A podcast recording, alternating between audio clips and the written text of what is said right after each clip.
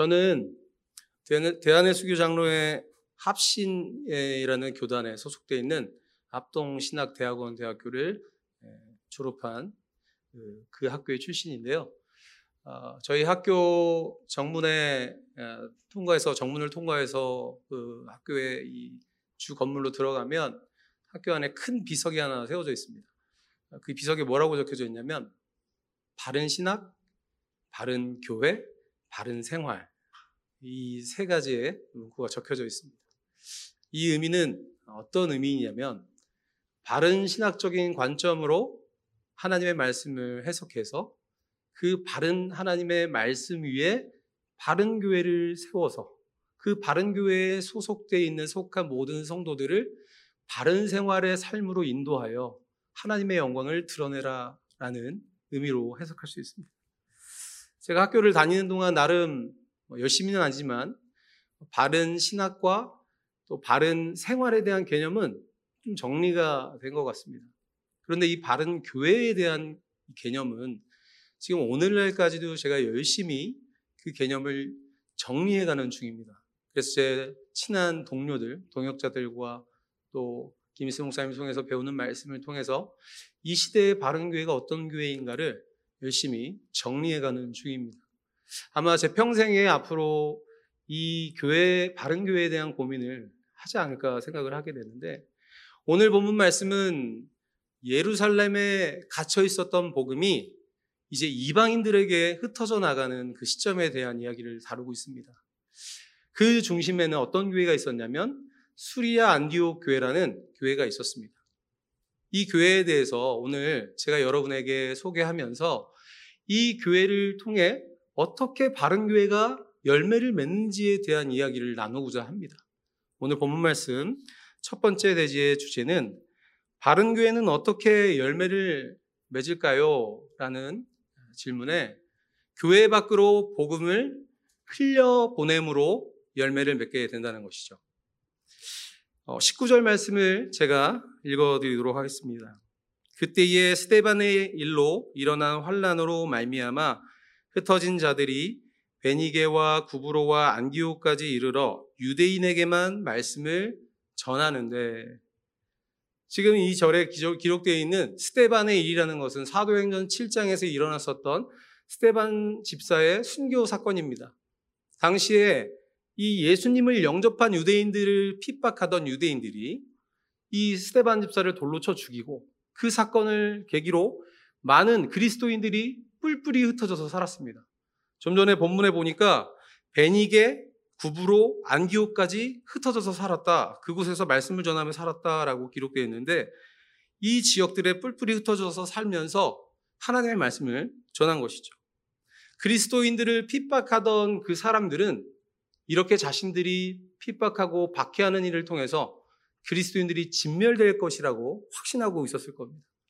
그런데 그들의 예상과는 정반대로 오히려 그들의 박해로 말미암아서 이 예루살렘 안에만 갇혀 있었던 복음이 이방 땅으로 퍼져나가기 시작하는 것이죠. 오히려 그런 계기를 그들이 마련해 준 것입니다. 하나님께서 이 복음의 능력을 행하시는 놀라운 특징 가운데 하나가 이거죠. 그래서 오늘날에도 선교지를 이렇게 돌아보면 선교 소식들을 듣다 보면 이 하나님께서 행하시는 복음의 능력이 얼마나 대단한지 핍박과 탄압이 있는 그 지역에는 오히려 복음이 생명력을 가지고 일파만파 퍼져나가는 역사를 우리는 보게 됩니다. 20절 말씀을 함께 보겠습니다. 그 중에 구브로와 구레네 사람 몇 사람이 안디옥에 이르러 헬라인에게도 말하여 주 예수를 전파하니. 여러분, 어, 유대인들은 일반적으로 구약 의 어떤 이 관습에 의해서 어, 기본적으로 이방인들에 대한 엄청난 이 증오의 마음이 있었고 이 이방인들은 개나 되지만도 못한 존재로 여기는 이 관습이 있었습니다. 심지어는 이 이방인들은 지옥의 땔감이다라고 얘기할 정도로 이 이방인들을 터부시 했었는데 그런 이방인들에게 지금 복음을 전했다라는 이 사건은 사실 우리가 그냥 지나칠 수 없는 놀라운 사건입니다. 또 여기서 지금 그들에게 전한 복음의 내용이 뭐죠? 주 예수를 전파했다라고 하는데 여기서 이 주라는 단어는 어, 헬라어로는 퀴리오스라는 단어인데 이 단어가 그 당시에 로마의 지배에 있었, 있었기 때문에 로마 황제에게만 붙일 수 있는 그런 단어였습니다. 그래서 그 단어를 다른 누군가에게 붙였을 때, 다른 어떤 대상에게 붙였을 때 그것을 나라가 가만히 내버려 두지 않았었죠. 그런데 복음을 경험한 예수 그리스도의 그 놀라운 은혜를 경험한 자들이 변화되어 이제는 도망하지 않고 목숨을 걸고 이방인들에게까지도 복음을 전하고 있는 이 상황인 것입니다. 여기서 우리가 한 가지 또 놓쳐서 안 될 사실이 무엇이냐면 지금 이 안디옥이라는 수리아 안디옥이라는 지역에서 복음을 전하며 교회를 세운 이들이 사도이거나 특별한 직분을 받은 자들이 아니라는 것입니다. 어, 일반적으로 그 목회자와 평신도를 이렇게 나누는 것은 그렇게 성경적인 건 아니죠. 보통 이원론적인 사고에 의해서 목회자, 평신도를 나누는데 제가 그들에 대해서 일반 성도였다라고 이야기하는 이유는 뭐냐면 우리 안에 가지고 있는 어떤 고정관념에 대한 이야기를 하기 위해서입니다. 여러분, 우리는 일반적으로 교회가 세워지는 일, 그리고 선교를 나가는 일 등등 선교사가 되는 일, 이런 일들이 어떤 특정한 사람들에 관한 이야기라고 생각합니다. 특별히 그렇잖아요. 교회를 개척한 일반 성도들이 별로 없는 것으로 저는 알고 있는데 우리는 그런 고정관념이 우리 안에 있다는 것을 늘 생각합니다.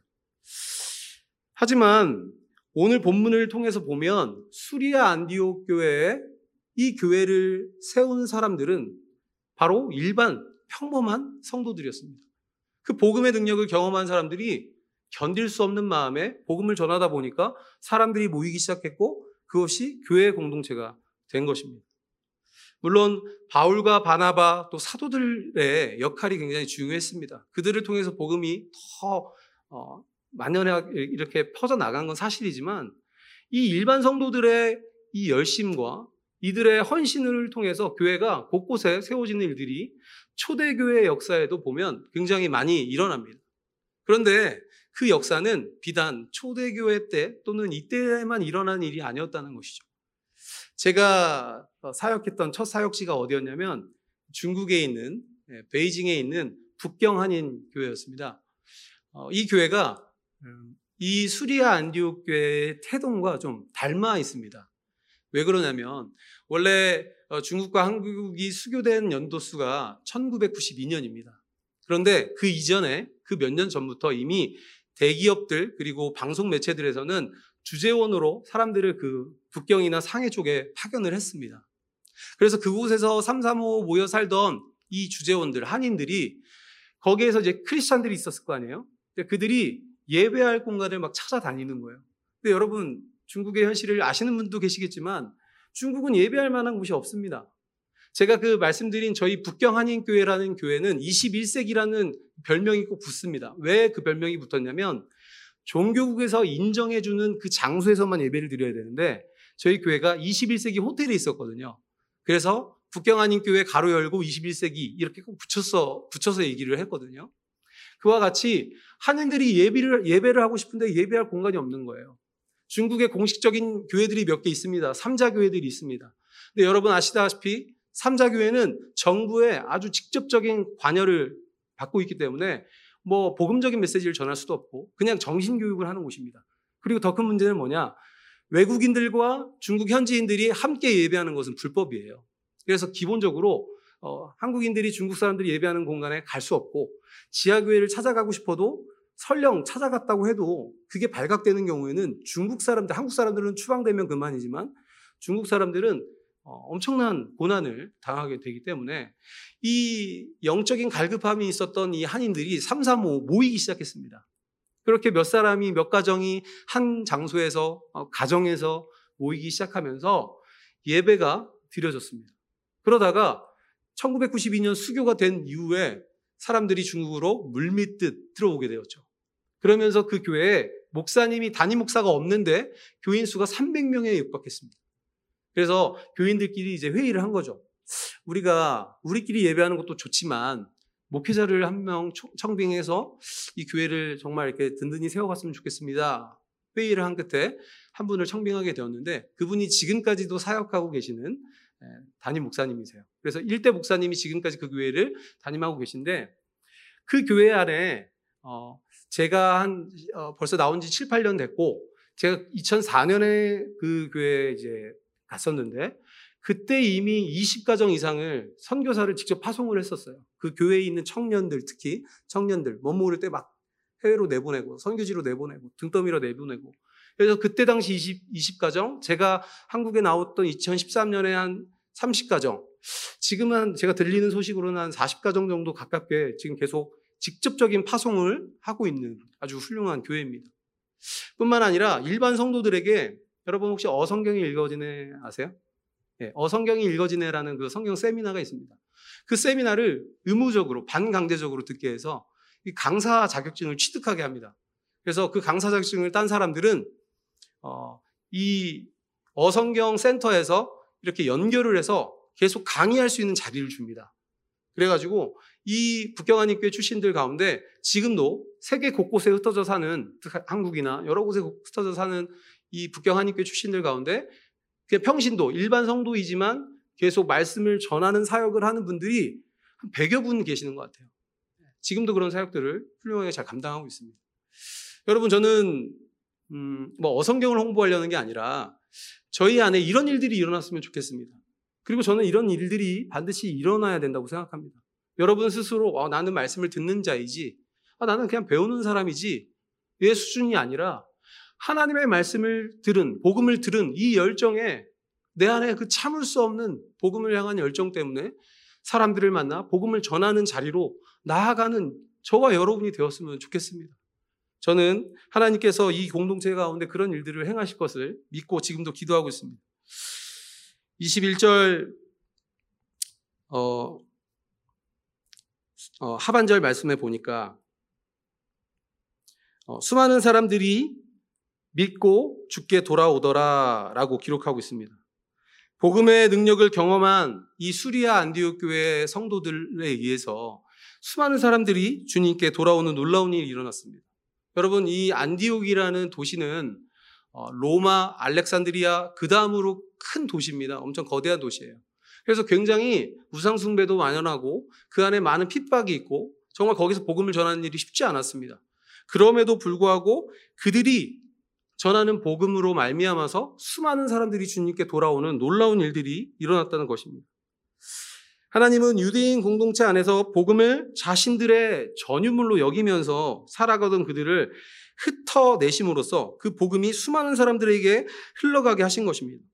이와 같이 하나님은 하나님 백성들이 한 곳에 모여 옹기종기 모여 오순도순 우리끼리 좋은 그런 공동체를 모이며 살아가기를 원하시는 것이 아니라 하나님이 보내신 그 땅에서 그 복음을 흘려내는 자로 살아가기를 원하신다는 것입니다. 우리가 일상에서 늘 교회의 위기에 대한 이야기를 하고 있습니다. 뭐 그런 소식들을 많이 듣고 있죠. 한국 교회는 서방 교회가 그 걸었던 전철을 또 그대로 밟아가며 쇠퇴기를 지나는데 하필 이 코로나 때문에 그 쇠퇴기는 가속화되고 있습니다. 여러분이 생각하시는 교회의 진짜 위기는 무엇이라고 생각하십니까? 교회의 위기는 복음이 교회 안에 고이는 것입니다. 이 예수 그리스도의 몸 된 교회는 계속해서 흩어지고 그 복음을 흘려 보냄으로써 생명이 잉태되고 생명이 또 다른 생명을 낳는 그런 놀라운 선순환이 일어나는 것을 경험하게 되는데 우리가 그것을 행하지 않을 때 복음을 흘려내지 못할 때 복음은 이 교회 안에서 점점 빛을 잃어가게 되고 그리고 결국 생명력을 잃어서 마치 맛잃은 소금처럼 유명무실한 껍데기만 남는 교회로 전락하게 되는 것입니다. 오늘 본문 말씀을 보면 이들의 열심 그리고 이들의 헌신, 이들의 모든 것들이 이런 일들을 일으키는 것처럼 보이지만 여러분 21절 상반절 말씀에 보면 이 일이 어떻게 일어났는지 이렇게 설명하고 있습니다. 주의 손이 그들과 함께 하심에 주의 손이 그들과 함께 하셨다는 것은 어떤 의미일까요? 주의 능력과 권세가 그들 가운데 임했다라는 의미입니다. 일어난 일, 이러한 일들이 일어난 원인이 그들의 뭐 헌신, 그들의 노력, 열심 때문이 아니라 주님의 권세, 주님의 능력이 그들 가운데 임함으로써 놀라운 역사가 일어나고 있다는 것을 오늘 본문은 증명해 주고 있습니다. 여러분, 구원 역사는 하나님의 주권 가운데 일어납니다. 구원이 온전히 주님의 주권 가운데 있다라는 것을 요한계시록 7장 10절에서는 이렇게 이야기하고 있죠. 구원하심이 보좌에 앉으신 우리 하나님과 어린 양께 있도다. 아멘. 구원의 주체는 하나님이시고 오직 예수 그리스도를 통해서만 이 구원이 이루어집니다. 그렇기 때문에 우리는 이 구원 역사를 위해서 우리가 아무것도 할 수 있는 게 없다. 우리 스스로에게 기대할 수 있는 것이 아무것도 없다라고 고백하는 그 상황 가운데 전적인 하나님의 개입하심과 하나님의 권세로 말미암은 구원 역사를 목도하게 된다는 것이죠. 만약에 하나님께서 하나님의 주권 가운데 이 일을 다 행하신다면 우리가 왜 굳이 복음 전하는 일을 감당해야 될까요? 그렇죠? 하나님이 하시면 되는데 왜 굳이 우리를 통해서 일을 하실까?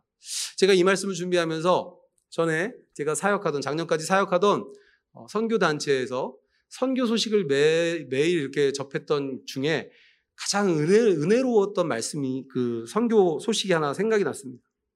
이 중동의 이란이라는 나라에 한 선교사님이 어, 그곳에서 사역을 하시는데 십수년 동안, 어, 십수년 동안 단 한 가정, 단 한 명도 예수님을 영접시키지 못했어요. 그래서 거기서 계속 버텨서, 버티다가 아, 나중에 이제 사람들이 회심하고 돌아온 역사를 경험한 것이 아니라 결국 사역지를 터키로 옮기셨습니다. 터키 앙카라라는 지역으로 가셔서 거기서도 여전히 이란 사람들에 대한 열정이 있으셔서 이란 사람들을 대상으로 복음을 전했습니다. 그런데 놀랍게 이란 사람들을 대상으로 시작한 이 사역이 20년 만에 열매를 맺게 되었습니다. 그래서 한 가정이 개종했고 그 가정의 가장이 헌신해서 신학을 배우고 목사 안수를 받게 되었어요. 그런 다음에 이 가정의 가장이 무엇을 결정했냐면 자신을 이란으로 파송해 달라라고 했습니다. 그래서 거기에 선교사님들이 이분을 선교사로 파송합니다. 이란 땅으로. 여러분 무슬림에 대한 이야기를 좀 아실까요? 네. 이슬람의 이슬람을 믿는 자들을 무슬림이라고 하는데 이 무슬림들은 개종하는 것을 쉽게 생각할 수가 없는 게 그냥 모든 것을 다 포기해야 됩니다. 그냥 내가 죽을 수도 있다라는 생각으로 개종을 해야 돼요. 이미 개종한 것만으로도 그, 그 가정은 대단한 결심을 한 것인데 마치 바울이 로마에서 매를 맞고도 다시 로마로 돌아가야 한다라고 했던 것처럼 자기를 이란 땅으로 보내달라라고 해서 이란 땅으로 실제 들어가서 사역을 하고 있습니다. 그리고 놀라운 소식을 계속 접해, 접하게 된 것은 계속해서 열매가 맺힌다는 소식을 들었습니다. 여러분, 이 이야기가 여러분에게 감동이 되십니까? 저는 엄청난 감동이 되었습니다. 그런데 이 이야기보다 더 감동적인 이야기가 뭐였냐면 이 선교사님의 고백이었습니다. 제가 이 고백 때문에 오늘 이 설교를 준비하면서 이 선교 소식이 생각났던 것입니다. 이분이 자신이 20년 동안 사역하면서 아무런 열매를 맺지 못하고 정말 그 누구에게도 예수님을 영접시키지 못한 것에 대한 자책과 괴로움으로 막 힘들어했던 20년의 시간을 하나님 앞에 회개했다는 것이에요. 왜 회개를 했을까요? 이 선교사님의 고백은 자신이 자신의 노력과 열심으로 그들을 정말 사랑하는 마음으로 그렇게까지 쏟아 부었으면 결실이 맺어질 거라고 확신했다는 것이죠. 그런데 그렇게 되지 않았을 때 좌절하고 절망하고 난 이거밖에 안 되는 사람이야. 라고 했던 그 모습이 하나님 앞에 너무 부끄러웠답니다. 정말 이 구원 역사는 오직 하나님의 주권 가운데 있다라는 것을 이분이 20년 만에 진심으로 깨닫게 되었다는 소식을 들으며 제가 정말 큰 감동을 받았습니다. 여러분, 부모로서 자녀에게 가장 좋은 것을 향유하고 싶어 하는 마음은 당연한 것이죠. 여러분도 저도 그런 마음은 동일할 것입니다. 하나님께서 우리에게 복음 전하는 일을 맡기신 이유가 뭘까요? 하나님께서 가장 가치 있게 여기시고 가장 기뻐하실 만한 일이 한 영혼이 주님께 돌아오는 일이기 때문이죠. 그 감격과 감동을 우리와 함께 누리기를 원하시고 향유하기를 원하셨기에 하나님은 우리에게 그 복음 전하는 사명을 맡기신 것입니다. 하나님이 하실 수 있는 일이지만 그 은혜를, 그 기쁨을 우리와 향유하시고자 그 사명을 우리에게 맡겨내는 것입니다. 그렇기 때문에 교회가 진정한 기쁨과 진정한 감격을 누리려면 복음 전하는 일을 해야 됩니다. 교회 안에 복음을 쥐고 아, 이 복음 너무 좋아요. 하나님 저 이 복음 매일매일 들을래요. 이것이 아니라 이 우리에게 주신 복음을 교회 밖으로 우리의 삶의 영역 밖으로 계속 흘려 보냄으로써 하나님이 주시는 그 기쁨을 누리며 그걸 우리만 누리는 것이 아니라 또 그 복음을 받아들이는 자들과 함께 누리며 이 교회 공동체가 그렇게 성장해 나가며 하나님의 뜻을 이루어 드리는 것입니다. 저는 개인적으로 우리 하늘사랑교회에 대한 큰 기대가 있습니다. 여러분도 있으실 줄 압니다. 왜냐? 이것은 저의 개인의 기대가 아니거든요. 여러분들의 기대라고 저는 확신합니다. 저희 하늘사랑교회에 뭐 다섯 가지 비전이 있지만 특별히 복음 위에 견고하게 선 교회. 여러분 얼마나 멋진 말입니까? 이 복음 위에 견고하게 선 교회로서 우리가 그냥 그렇게 서 있으면 되겠습니까? 그냥 서 있는 것으로 아 우리는 복음 위에 서 있어 라고 하면 끝인가요? 그게 아니죠. 그 복음 위에 선 교회로서 한국 교회의 복음의 기초가 무너져 버린 이 안타까운 현실 속에서 그 복음의 기초를 세우는 사역에 그것을 사명으로 여기며 그 일 가운데 우리를 사용하여 주시기를 바라는 마음으로 우리가 이 일에 함께 동참해야 될 것입니다. 이것이 담임 목사님의 개인의 비전이고 우리 교역자들 또는 우리 성도들 가운데 몇 사람의 비전이 되지 않고 여기에 모인 또 지금 영상으로 예배하는 우리 모든 성도들의 동일한 비전이 되어서 하나님의 마음을 시원케 해드리는 우리 모든 원속들이 되기를 예수 그리스도의 이름으로 축원드립니다. 두 번째로 바른 교회는 어떻게 열매를 맺게 될까요? 교회를 말씀 위에 견고하게 세워감으로써 열매를 맺게 됩니다.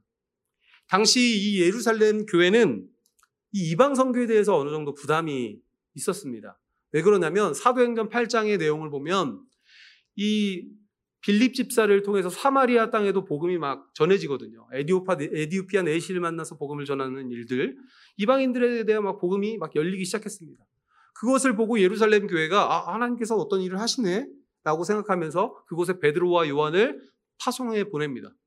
그래서 그 일을 같이 돕게 하죠.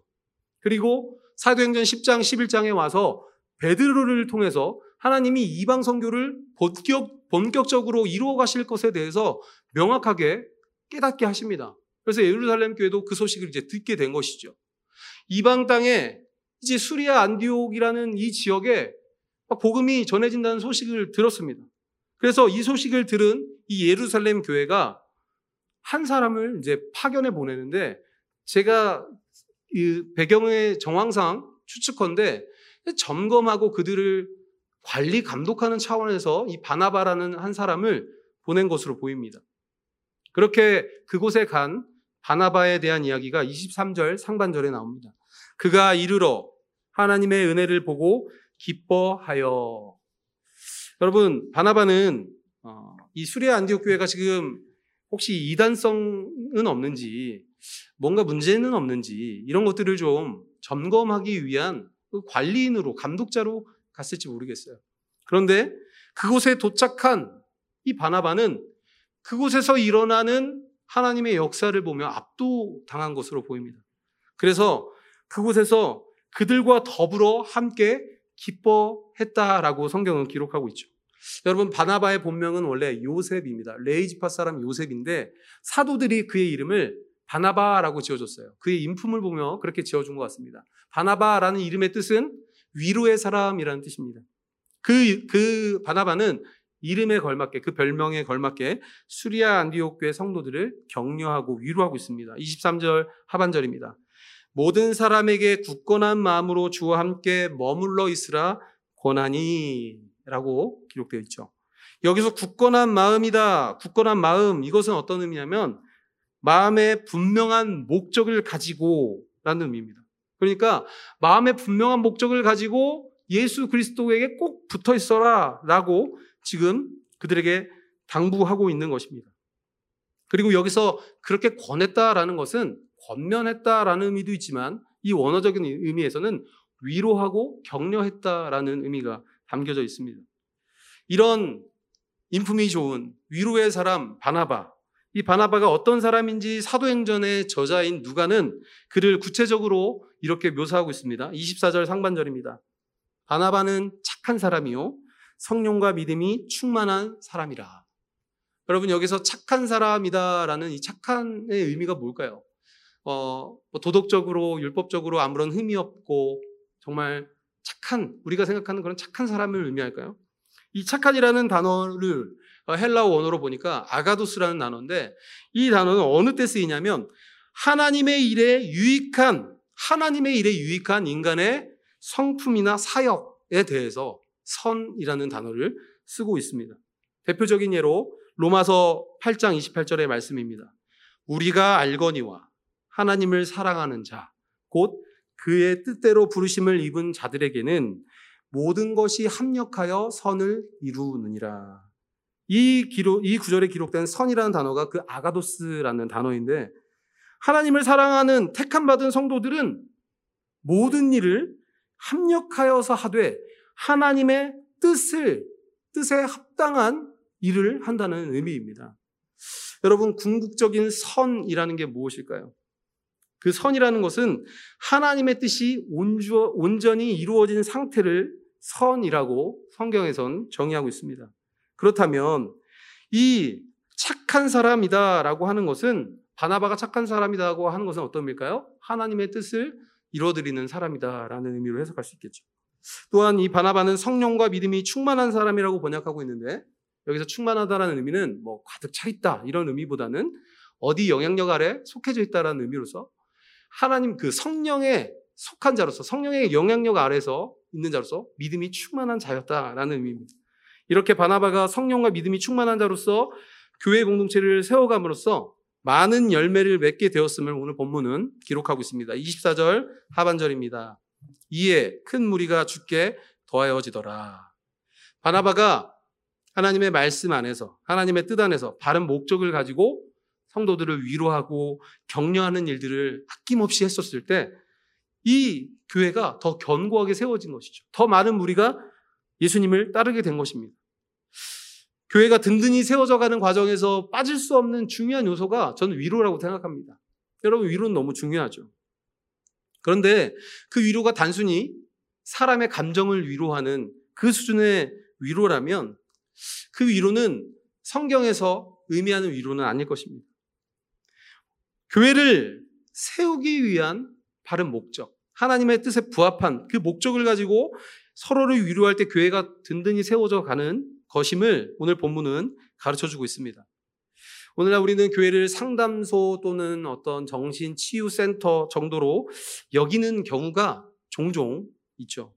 하지만 제가 앞에 부분 1대지에서 말씀드렸던 것처럼 교회의 존재 목적은 하나님의 사명, 하나님께서 예수님께서 우리에게 맡겨주신 사명을 감당하는 데 존재 이유가 있기 때문에 결국 하나님의 뜻 가운데 서로를 위로함으로 교회를 세워가야 된다는 것입니다. 바나바가 이 교회를 예수 그리스도의 몸된 교회를 더 든든히 세워가기 위해서 어떤 일을 행하고 있는지 25절부터 26절 상반절에는 이렇게 얘기하고 있습니다. 바나바가 사울을 찾으러 다소에 가서 만남에 안디옥에 데리고 와서 여러분 여기에 어, 등장하는 인물 사울 여러분 뭐 누군지 잘 아실 겁니다. 우리가 아는 바울이죠. 바울 사도죠. 이 사울이라는 이름이 히브리식 이름이고 바울은 헬라식 이름입니다. 그런데 이 안디옥에서 다소까지 이 바울을 데리러 가는 바나바. 여러분, 안디옥에서 다소까지의 거리가 편도로 230km라고 합니다. 대략 230km. 그러면 왕복하면 460km 정도 되죠. 그러니까 뭐 서울부터 부산까지의 거리 정도 될 겁니다. 그럼 걸어서 도보로 뭐 차를 타고 간 건 아니고 도보로 뭐 한 달가량 빨리 걸었으면 20일, 25일 그 사이였을 것 같은데 왜 이 긴 시간을 굳이 걸어서 이 바울이라는 한 사람을 찾으러 갔을까? 저좀 어, 고민을 해봤습니다. 사실 예루살렘 교회는 지금 지원해줄 인원들이 있었어요. 예루살렘 교회 충분히 많은 인원들이 있었습니다. 그럼에도 불구하고 바나바는 굳이 바울을 찾으러 그 먼 길을 떠납니다. 바울은 아니 바나바는 이 바울이라는 사람이 이방인의 사도로서 준비된 사람이라는 확신이 있었던 것 같아요. 이전에 이미 바울이라는 사람을 경험해 봤거든요. 그래서 에루살렘 교회에 대해서도 바울을 변호해주는 역할을 한 사람이 바로 바나바입니다. 그래서 바울을 이 바나바는 바울을 굳이 데려다가 그와 함께 사역을 하는데 그와 함께 어떤 사역을 했는지 26절 하반절에서 이렇게 얘기합니다. 둘이 교회에 1년간 모여 있어 큰 무리를 가르쳤고 이들은 1년간 함께 하면서 수리아 안디옥교에 모인 큰 무리들에게 하나님의 말씀을 가르쳤습니다. 여러분 교회가 바른 교회로서 세워져 나가는 과정에서 가장 중요한 요소가 위로일까요? 아니겠죠. 예, 당연히 하나님 말씀이죠. 이렇게 이 바울과 바나바는 합력하여서 선을 이루기 위해 하나님의 뜻을 이루기 위해 많은 성도들에게 하나님의 말씀을 1년 동안 열심히 가르친 것입니다. 이 시대에 수많은 교회들이 각가지의 뭐 프로그램, 과거 제가 기억나는 게좀 유행하는 뭐 두 날개 뭐 이런 거 있잖아요. 네, 이런 어떤 프로그램을 도입해서 교회의 어떤 성장을 자꾸 일으키려고 애쓰는 모습들을 우리는 주변에서 많이 볼 수 있습니다. 그런데 여러분 우리는 역사의 이 시간의 흐름의 흐름을 돌아봤을 때 번영주의, 기복주의, 신비주의 등 이런, 이런 신학들을 표방한 많은 교회들이 어떻게 무너지고 있는지를 보고 있습니다. 교회 안에 수많은 사람들이 아무리 많은 기적을 경험하고 프로그램을 통해서 감동과 위로를 받았다고 해도 결국은 마귀의 작은 공격에도 무너져 버릴 수가 무너져 버릴 수밖에 없죠. 그런데 이 교회 위에 아 말씀 위에 뿌리를 깊게 내린 교회는 하나님의 뜻을 이루어드리는 이 교회는 쉽게 무너지지 않는다는 것입니다. 수리아 안디옥 교회가 비록 이방인들이 주로 모인 교회잖아요. 그런데도 불구하고 이 교회는 나중에 바울과 바나바가 선교 여행을 떠난 이후에도 계속해서 베이스 캠프로서 선교의 베이스 캠프로서 그 전진 기지 역할을 아주 충실하게 해내는 그 시대를 대표하는 바른 교회가 되었습니다. 여러분 저는 우리 교회가 이렇게 크지 않고 또 유명하지 않고 네, 이런 거에 대해서 어, 저보다는 저희 담임 목사님이 개의치 않으시지만 저도 별로 개의치 않고 어, 나쁜 마음이지만 한편으로 너무 커지지 않았으면 하는 마음이 조, 조, 금 있습니다. 조금 있어요. 네. 저는 저희 교회에 소망이 있는 이유가 앞에서 말씀드렸듯이 이 교회의 사명이 너무 명확하기 때문이에요. 한국 교회뿐만 아니라 이 열방의 교회들의 복음이 무너져 버린 이 교회들의 말씀의 기초를 세우는 사명을 감당해야 되지 않겠나 그래서 하나님께서 이 교회를 지금도 붙잡고 계시는 게 아닌가. 저희는 그래서 어떤 프로그램적인 것들, 이벤트적인 것들을 사실 별로 뭐 하면 하겠지만 별로 잘 안 하죠. 이유는 딱 하나입니다. 하나님의 말씀 위에 성도들을 바로 세우기 위함이죠. 그래서 주일 예배 때 우리가 복음적인 말씀을 함께 나누고 여러분 수요 모임 요즘 좀 뜸하신데요. 네, 오십시오. 네, 오셔서 은혜를 나누십시오. 야고보서 말씀 정말 너무 은혜가 됩니다. 이 수요 모임을 통해서.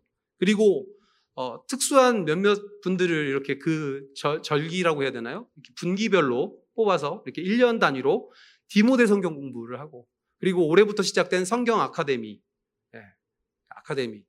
이런 말씀을 가르치는 사역들을 지속적으로 해 나감으로써 계속해서 이 교회를 든든하게 세워가는 이 사역들 그리고 대외적으로 정말 중요한 사역, 지난주에도 목사님 말씀해 주셨지만, 묵상의 숲이라는 목회자들을 양육하는 이 사역.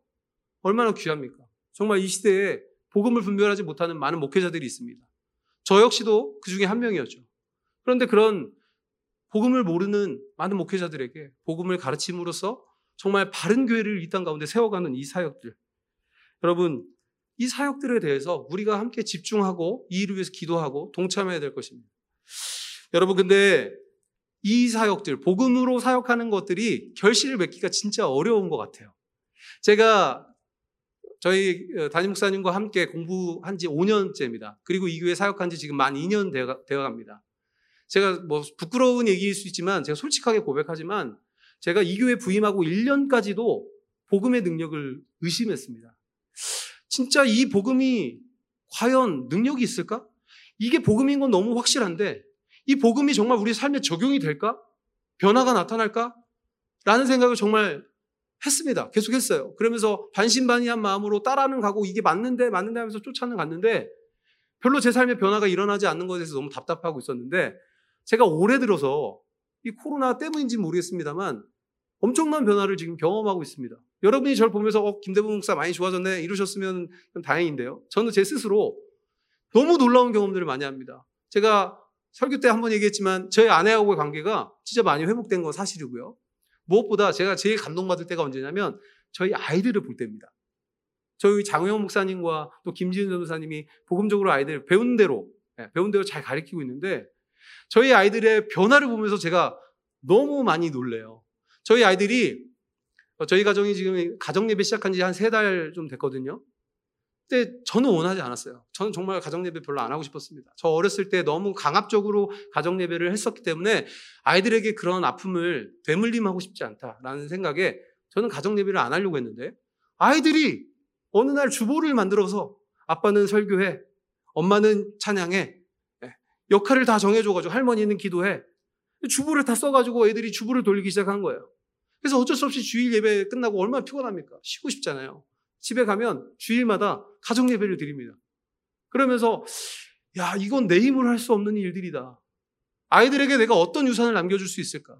저도 저희 부모님으로부터 믿음의 유산을 받았다고는 하지만 진짜 복음을 너무 몰랐던 제가 이제 복음을 알아가는 과정에서 이 아이들이 그 복음을 나보다 훨씬 먼저 알게 됐다는 이 사실이 얼마나 감사한지 제가 정말 요즘 제 삶은 제 인생의 가장 행복한 시기입니다. 솔직히 어렵고 힘든 시기지만 그럼에도 불구하고 마음으로는 가장 부유한 시기를 저는 보내고 있습니다. 여러분, 이와 같이 복음은 결국 열매를 맺게 됩니다. 더디지만, 더딜 수 있지만, 우리가 생각한 그때가 아닐 수 있지만, 복음은 반드시 열매를 맺어요. 할렐루야. 여러분, 정말 이 믿음이 저와 여러분에게 동일하게 있었으면 좋겠어요. 그래서 하나님께서 우리를 통해서 하시는 그 일들을 경험하면서 그 은혜들을 나누는 그로 인해서 이 교회가 더 풍성해지는 은혜가 있게 되기를 정말 간절히 소망합니다.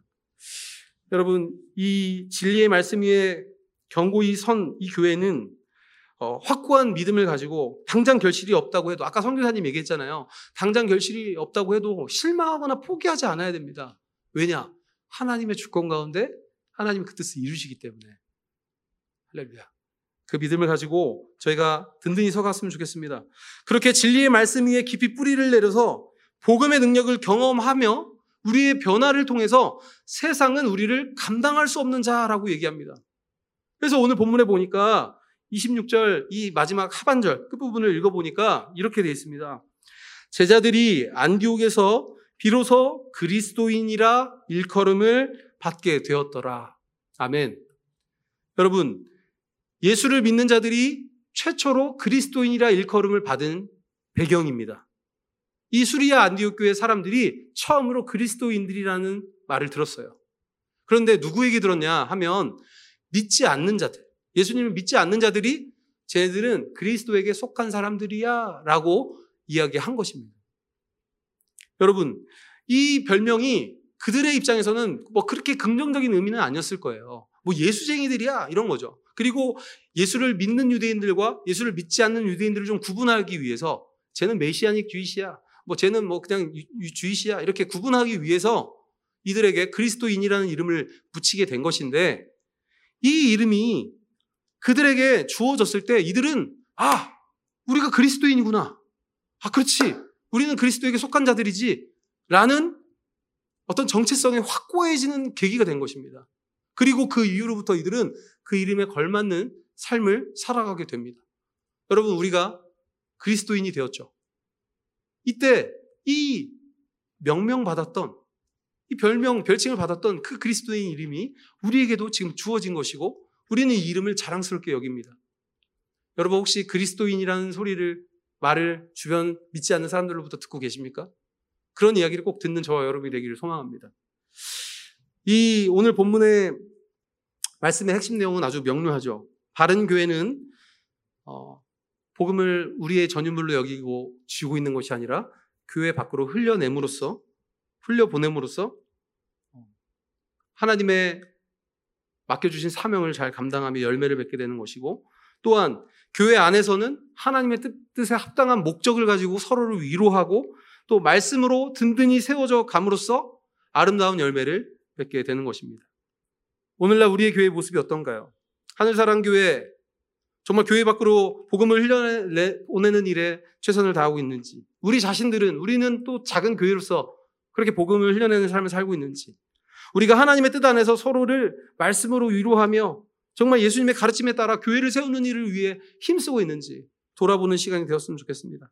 오늘 말씀을 통해서 우리가 잊고 살았던 하나님께서 맡겨주신 그 사명, 이것을 기억하면서 이 시대에 수리아 안디옥교회와 같이 정말 하나님이 기뻐하시는 교회로 세워져가는 하늘사랑 교회가 되기를 원하고 우리 모든 각 한 사람 한 사람 모든 성도들이 되기를 예수 그리스도 이름으로 축원드립니다.